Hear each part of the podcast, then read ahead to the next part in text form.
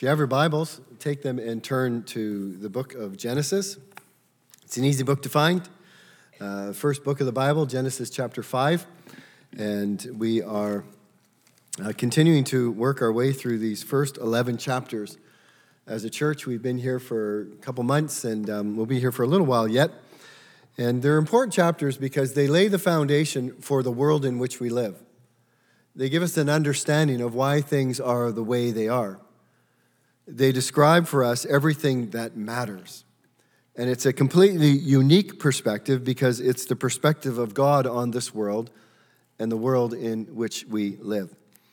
And so, as we come to these chapters, where we are realizing now in chapter four and chapter five is that what is being described to us is two different humanities, two different communities. It's a way of looking at our world which maybe we haven't always thought about or maybe have never thought about before but it's a way of viewing our world that arises out of her is, is comes from Genesis chapter 3.15 where there God describes two offspring, two communities, two different people. There are the community of those who are of the evil one and they live outside of the presence of God. They live away from the presence of God. And then there are a community of those people who will put their trust in God through Christ Jesus, who are of the offspring of the woman, which is Jesus Christ. In other words, it's a community of people who are born again through their faith in Jesus Christ. And so we come to this particular text, and what we're focusing on now is what do the community of the people of God look like? This humanity of those who are of the offspring of the woman who have put their trust in Jesus Christ. We looked at a couple weeks ago at least two weeks ago, what it looked like to be amongst those who lived outside of the presence of God. And you might remember that from chapter 4 of this particular uh, of Genesis, where there, for a number of verses, there was no reference to God at all. And we are described how Cain lived without any reference to God. He went away from the presence of God. He built a city in defiance of God. There he had children. Uh, there they pursued um, culture, there they pursued farming, there they pursued technology. And wickedness and sin multiplied rapidly among them. And so that was the community of those who embrace life outside of the presence of God. In contrast with that, we're now looking at how the Bible describes those who are among those of faith, those who believe in the promise of God, those who live as though God is real and as though God exists. And when you come to the line of Cain, which we just read, it was fascinating as we read it. I don't know if you noticed what wasn't there. There was not a single reference to any human accomplishment. There was not a single reference to a city or to culture or to technology. Rather, the whole focus was on their Godwardness, of how this line of people, this group of people, set their attention on God. And it begins with, begins with faith as she, uh, with, with Eve as she lives in this world which is spiraling out of control. And we will see that next week when we get to Genesis chapter 6, how quickly this world dove into evil and how it consumed humanity. And in the midst of that, we have Eve who expressed her faith in the birth of Seth who would be a son now, an offspring of her in replacement of Abel, who had been killed by Cain, which again was an illustration of the hostility that would exist between these two communities.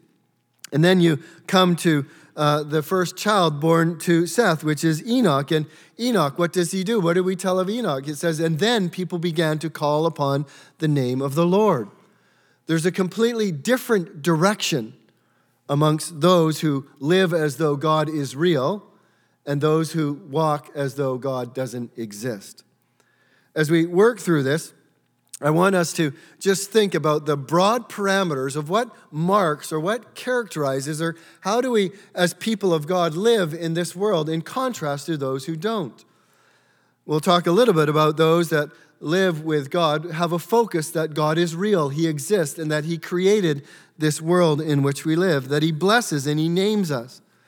We'll talk about Enoch, and Enoch is told, we are told here, that Enoch walked with God.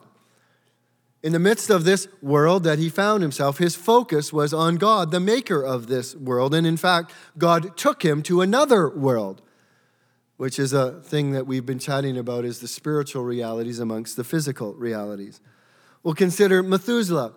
And Methuselah was named with a particular meaning in his name to demonstrate not only the patience and the grace of God, but the certainty of God's coming judgment which is again how we as a people of God live. We live in light of the fact that one day God is going to judge this world. And then we'll end by looking at Lamech, who, in naming his son Noah, named his son Noah under the burden and weight of the curse that God had placed on this world because of sin. And Lamech was one that was looking for his redemption. He was looking for a deliverer.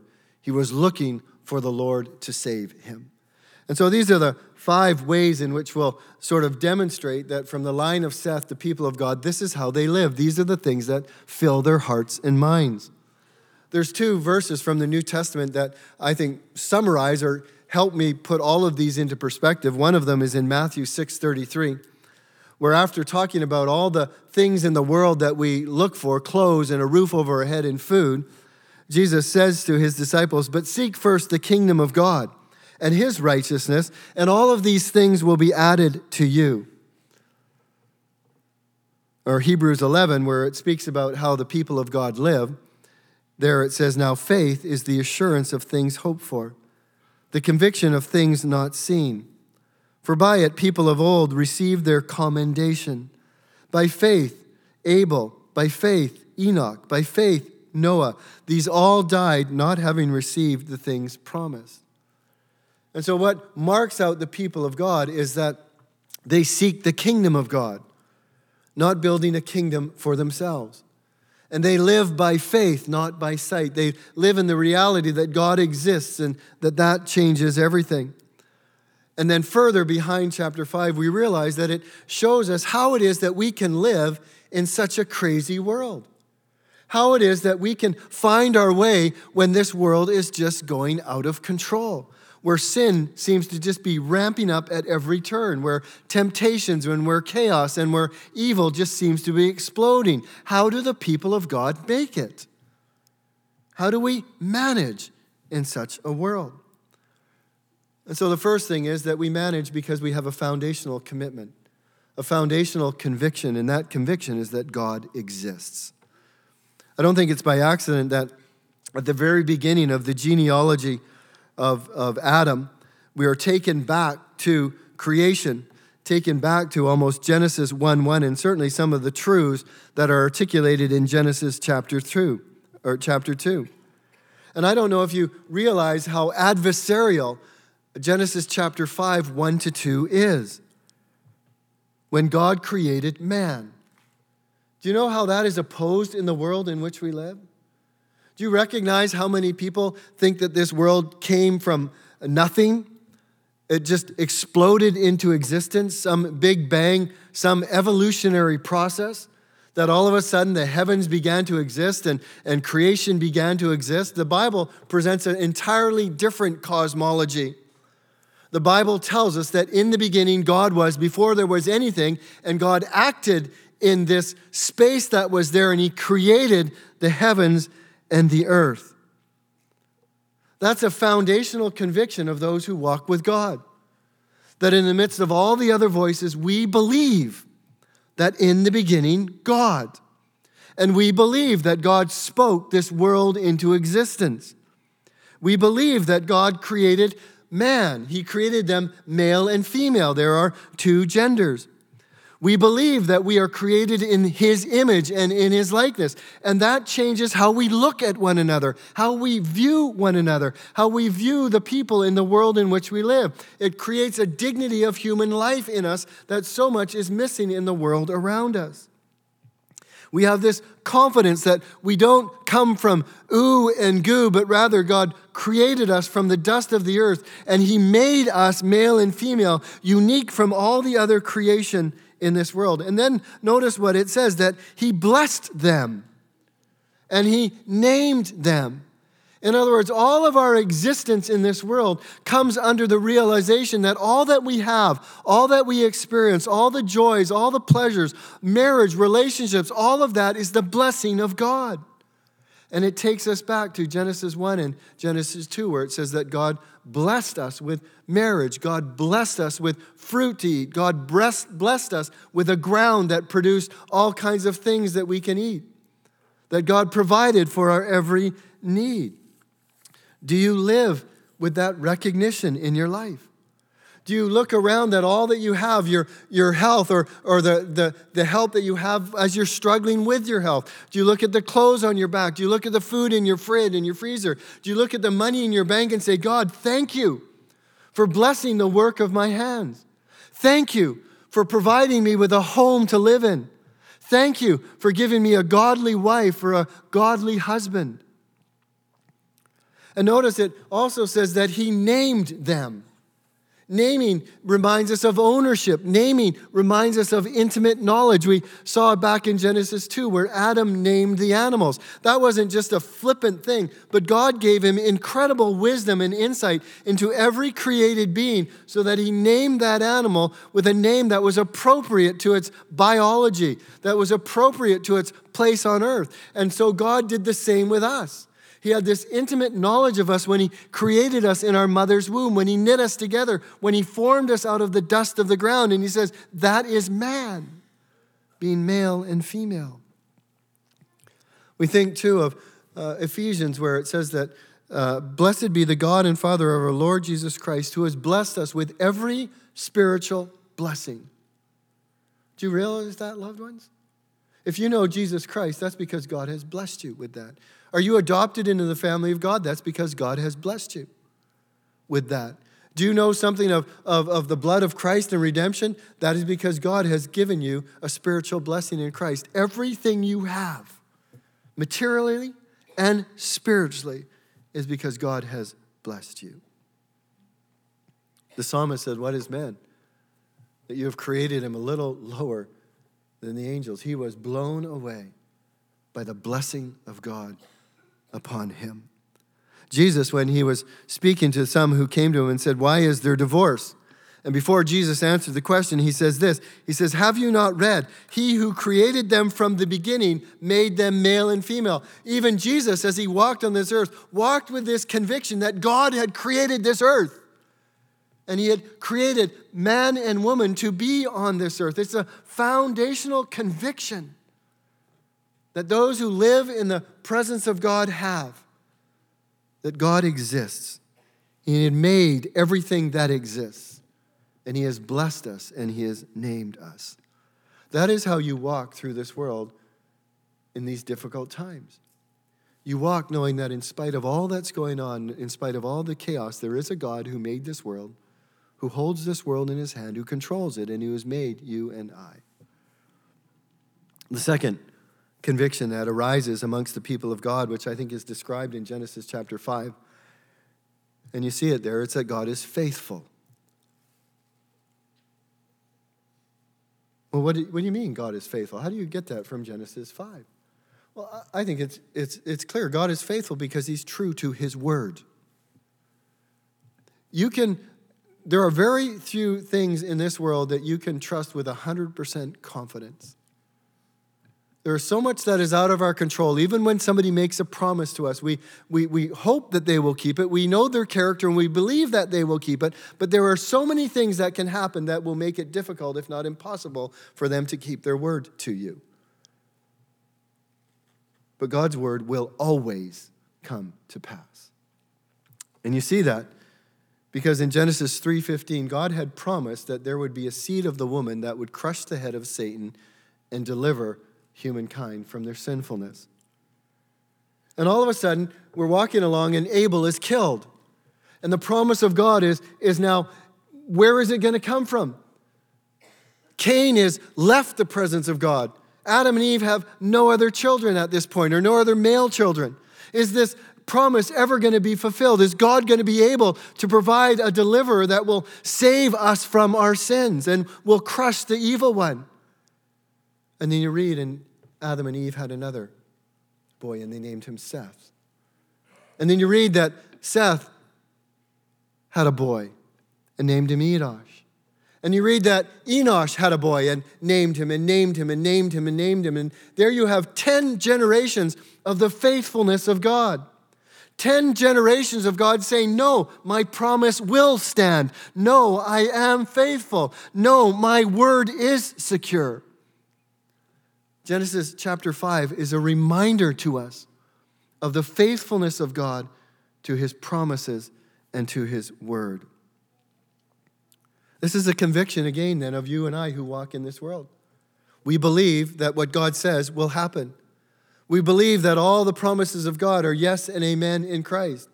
We believe with all of our heart that even though we might not see the promise in our lifetime, we live knowing that one day that promise will be fulfilled.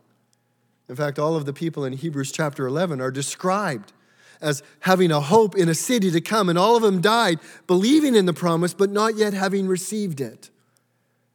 They believed in that promise because God is faithful. And so, as we walk in this world, these difficult days in which we live, and we wonder, God, what are you up to? God, are you going to be able to solve this? God, what of your promise? Don't doubt it. Say, No, God, I believe your word. You've done it before, you'll do it again. You are the ever present, ever never changing God. You are sovereign. You are leading this world providentially by your might. You are omniscient. I trust you, God. No matter what goes on in my world, I trust you. The third thing that I think we see in this particular text is that those who live in this world as though God exists embrace a life changing reality. And that's that God is personal. Sometimes it's, it's, it's, it's easy to create a distance between our gods, whether they're Starbucks or whether there's something more significant than that, which might be our wealth or whether it be our intellect. Um, we create so many gods, but often they are impersonal. And sometimes we think of God as a God who is way up there, a God who is transcendent. And he certainly is that. He is distinct from his creation, he is apart from his creation. But God is also immanent. He also comes and he lives among us. He walks among us. In fact, Jesus, one of his names was Emmanuel, which is God with us. And so, of this man, Enoch, nothing is said of him except this one thing Enoch walked with God. Isn't that astounding?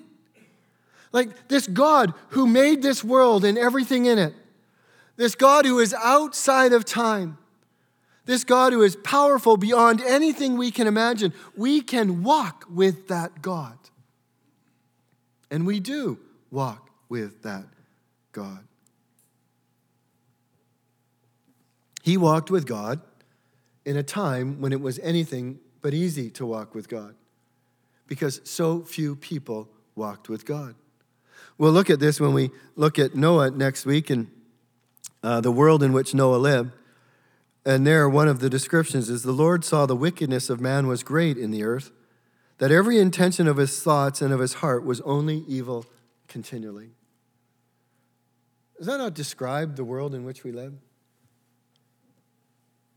And yet, in the midst of a world like that, it says that Enoch walked with God. He had a personal relationship with God, he had communion with God. That is the joy and the privilege of the children of God. As I was talking uh, earlier uh, this morning, that God is real, He is intimate. And as we live in the world, what do we do? We go and tell people what God has done for us. He's personal. There is stuff that God has done for me that He hasn't done for you, but it demonstrates the personal relationship that I have with God. There's so much more said of Enoch in the New Testament than in the Old Testament. If you have your Bibles and you can find it, the book of Jude is um, just before the last book of the Bible's Revelation. It's two pages, literally. And in the book of Jude, we have a reference to Enoch, the same Enoch that is mentioned here in Genesis chapter 5. In, Genesis, in Jude, verse 14, it says, And it was also about these that Enoch, the seventh from Adam, prophesied, saying, Behold, and this is what Enoch talked about in the world in which he lived. Remember this. This is how Enoch spoke. This is what he communicated to those around us. He prophesied Behold, the Lord comes with ten thousands of his holy ones to execute judgment on all and to convict all the ungodly of all their deeds of ungodliness that they have committed in such an ungodly way, and all the harsh things that the ungodly sinners have spoken against him. That's quite a message, isn't it? That's quite a, a, way of talking to those that are around you. But Jude is very clear that, first of all, this Enoch is the seventh from Adam. So don't get it mixed up with the Enoch that is third from Adam in the line of Cain. This Enoch is amongst those who live as though God exists. He's one who lives in the presence of God, he walks with God. This Enoch was a preacher. He, he, he, he went about, in the midst of this world in which he lived, he went about talking to them about God and, and saying to them, listen, you need to turn from your ungodly ways. You need to turn from your ungodly deeds. You need to turn from your ungodly thinking. You need to turn away from your ungodly speaking. You have to give that all up because God is going to come and judge this world. It's not an easy message, but it's a true message. This world is not all there is, and how we live in this world matters. And Enoch was one who God had placed a burden in his heart for those around him. Again, those who live in the presence of God and live as though God is real realize that God will one day finally judge this earth. And that was Enoch's message. As he walked with God, he spoke about God. He didn't just walk with God, he spoke with God to other people. Walking with God isn't just a private matter.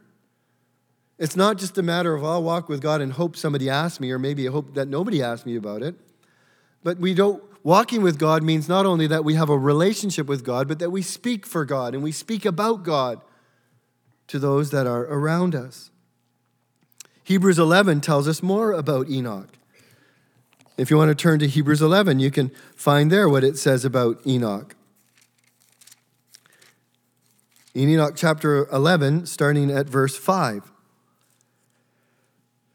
By faith, Enoch was taken up so that he should not see death, and he was not found because God had taken him.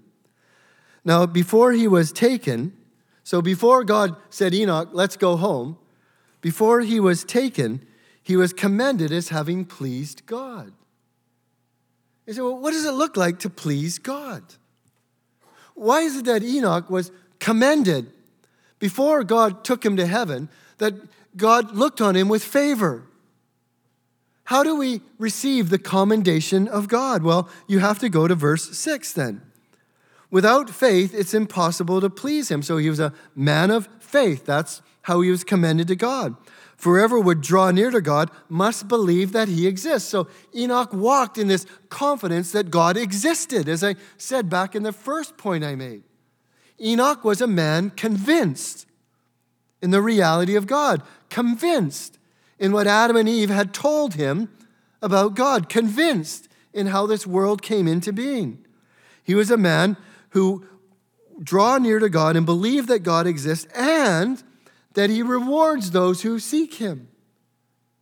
There's a wonderful privilege that comes from walking with God. There's a wonderful reality that as we walk with God and we trust with God and we walk with Him to the end of our lives, that we inherit eternal life, that we will not see eternal death.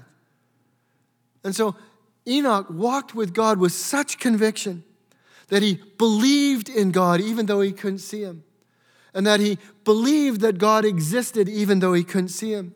And he believed that God would reward him for his faith. So Enoch was a man of faith. That's what the people of God are marked by, by faith.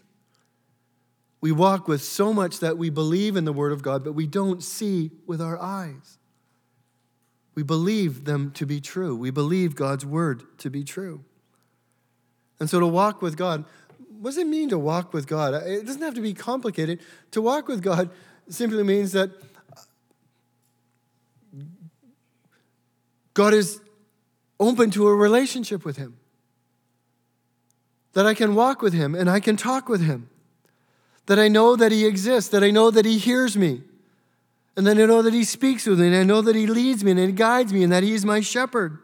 It means that I walk in agreement with God, that I have an intimate relationship with God. I don't know about you, but I find myself talking with God almost all my waking hours. I wake up in the morning and, and within minutes I'm, I'm just talking to God. Throughout the day, I face certain circumstances or I think about stuff or I see stuff and I start talking to God. When I fall asleep at night, I often fall asleep at night talking to God. It's what we do with our kids. Um, Deuteronomy chapter 6 tells us that uh, those who are Christian parents, you love God with all your might and with all your heart and with all your soul. And then you walk and talk with your kids when you get up, when you walk by the way, when you sit down, when you go to bed at night. You're always talking to them about God.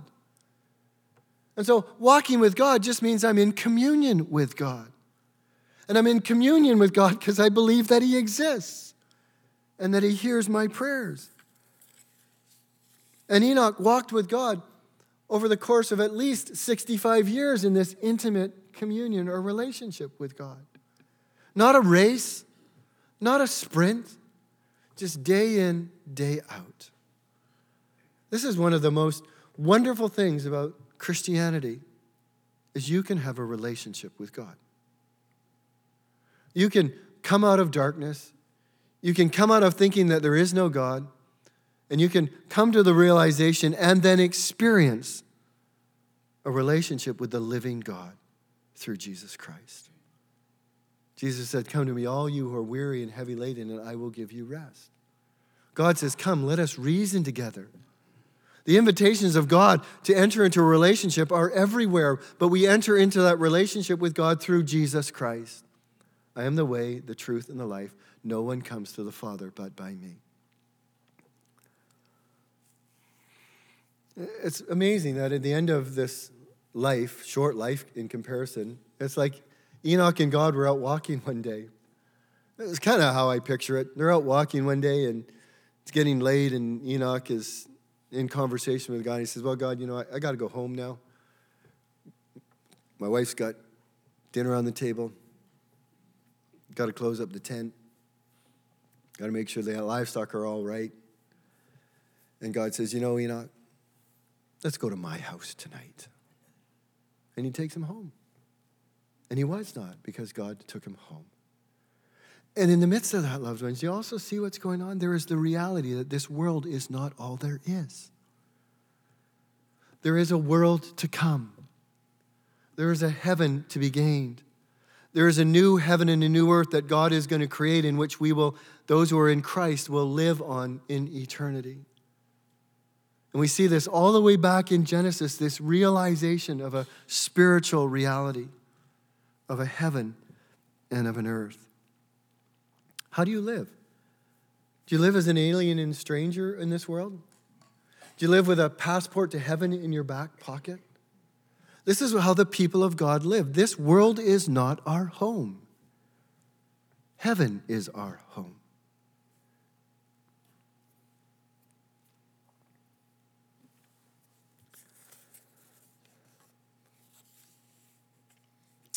Fourthly, the people of God, those who live as though God exists, live with a sobering knowledge or in a sobering reality that God's going to judge this world. And you see that when you think about Methuselah. You say, how does Methuselah have anything to do with reminding us of the judgment of God? I don't know this for sure, but I, there, there seems to be enough evidence in Scripture that something must have taken place in the 300th year of, of, of Enoch's life. Because it says, after Methuselah was born, he walked with God. So there was something significant that happened right around the time of Methuselah's birth. And I think there must have been something that God came and spoke to Enoch in some way, revealed to Enoch somehow that he was going to finally judge the world. And in the knowledge of that, Enoch named his son Methuselah. Do you know what Methuselah means? when he is dead, it shall come. That seems to be the dominant meaning of the name Methuselah. When he is dead, it shall come. And you work that through a little bit in your head. And for me, then that says, okay, God must have said something to Enoch. God must have revealed something of the future to Enoch, as he has done to us.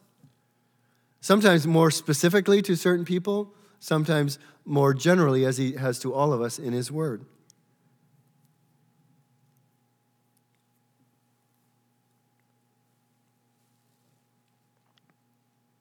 As long as Methuselah lived, the flood was restrained.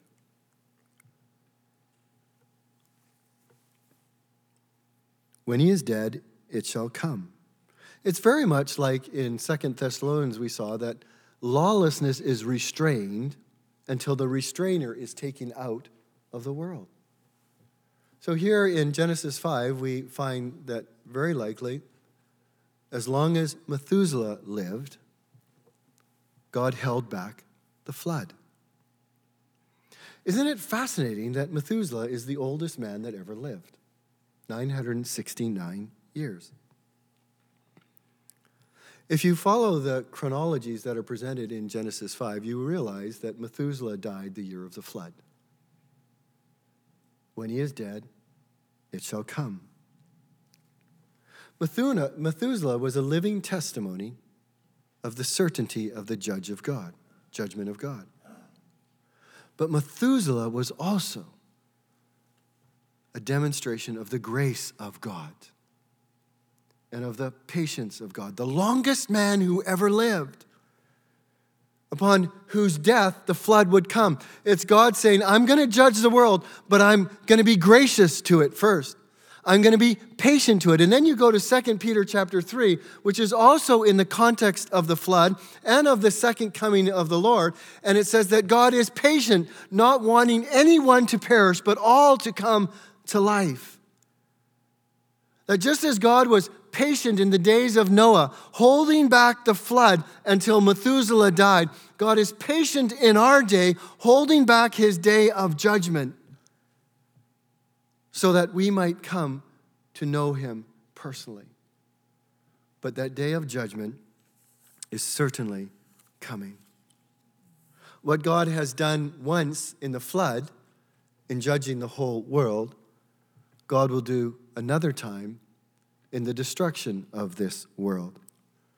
Peter tells us that God will, in the end of this age, destroy this world by fire.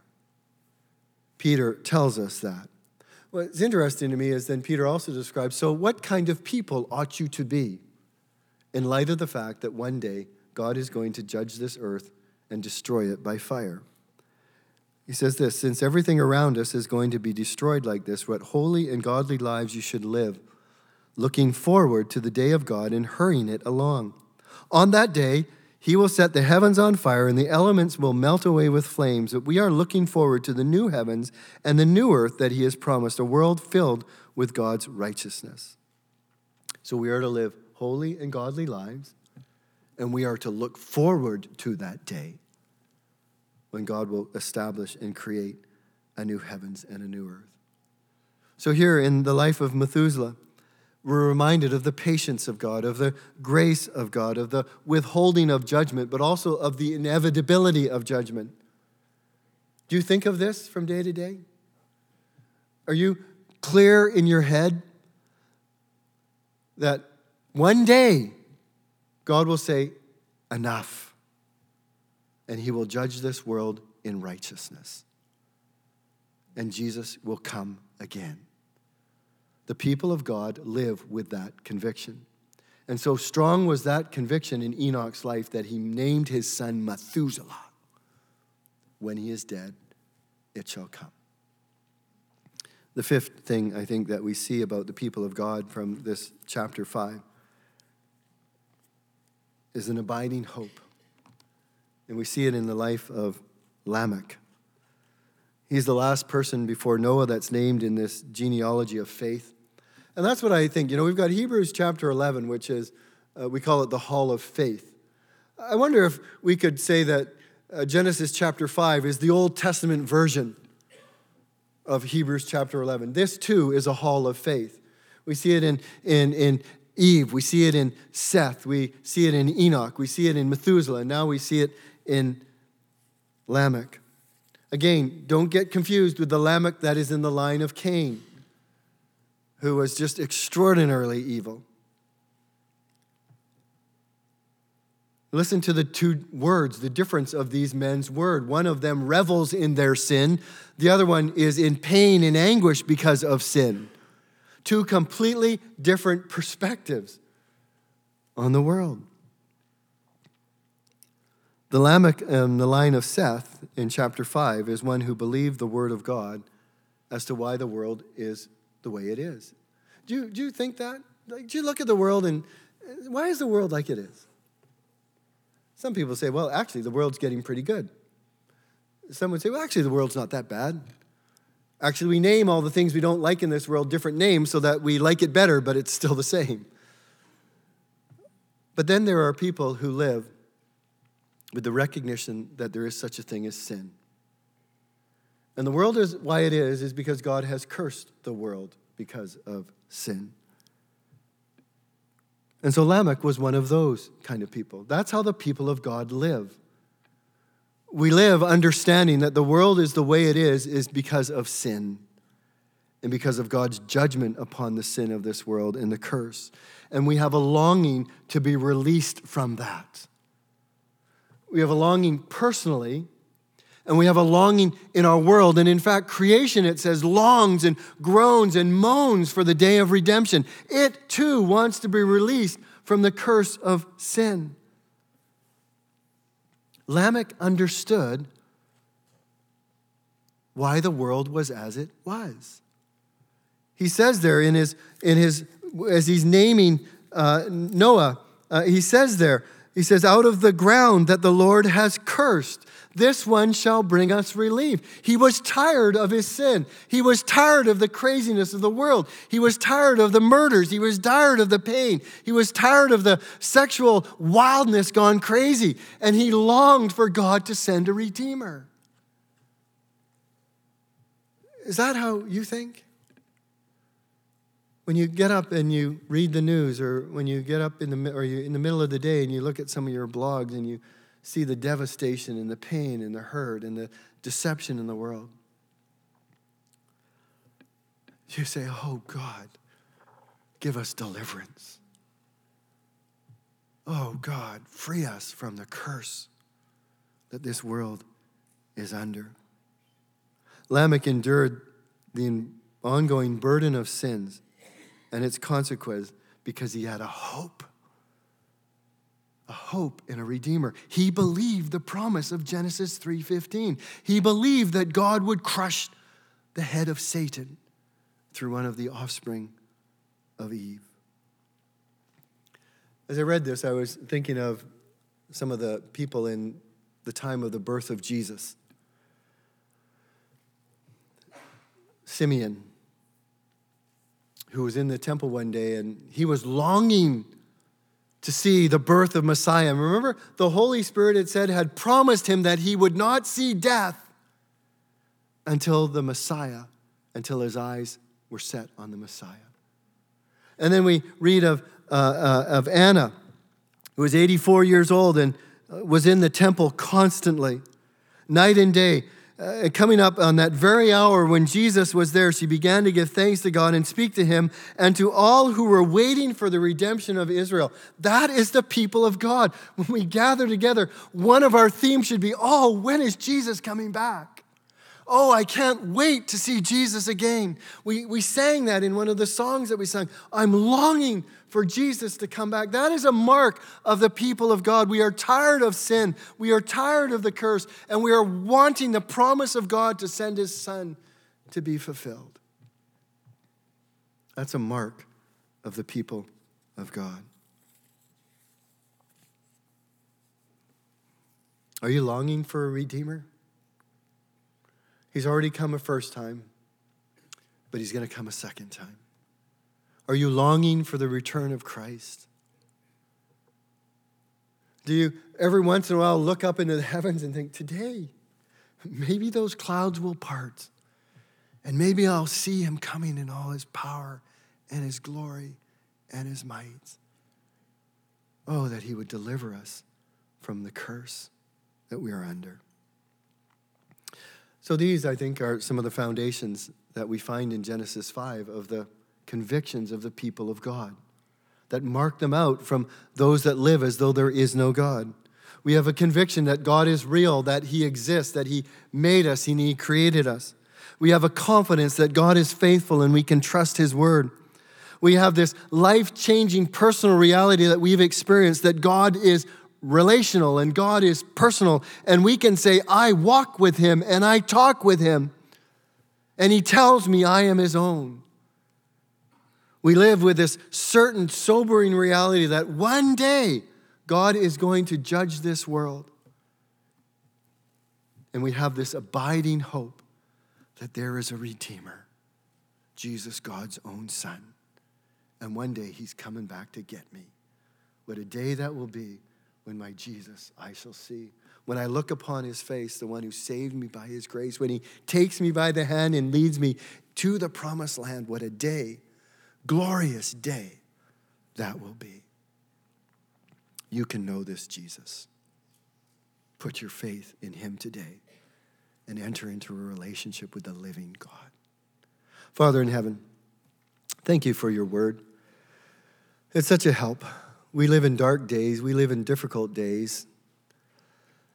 But Father, you have shown us in your word, in this early book in the Bible, that even as the world started, there were those who walked by faith. You brought them out of their captivity and their darkness and the kingdom that they were in. You pulled them out of the power of Satan and you brought them into your wonderful kingdom and gave them a hope that one day you would send a Redeemer, Jesus Christ. Father, help us as we go about our week this week to think about some of these things, to remind ourselves, to be encouraged of them, because these are things that mark us out as your children and as your people. Thank you for your word. Such an encouragement. In Christ's name we pray. Amen.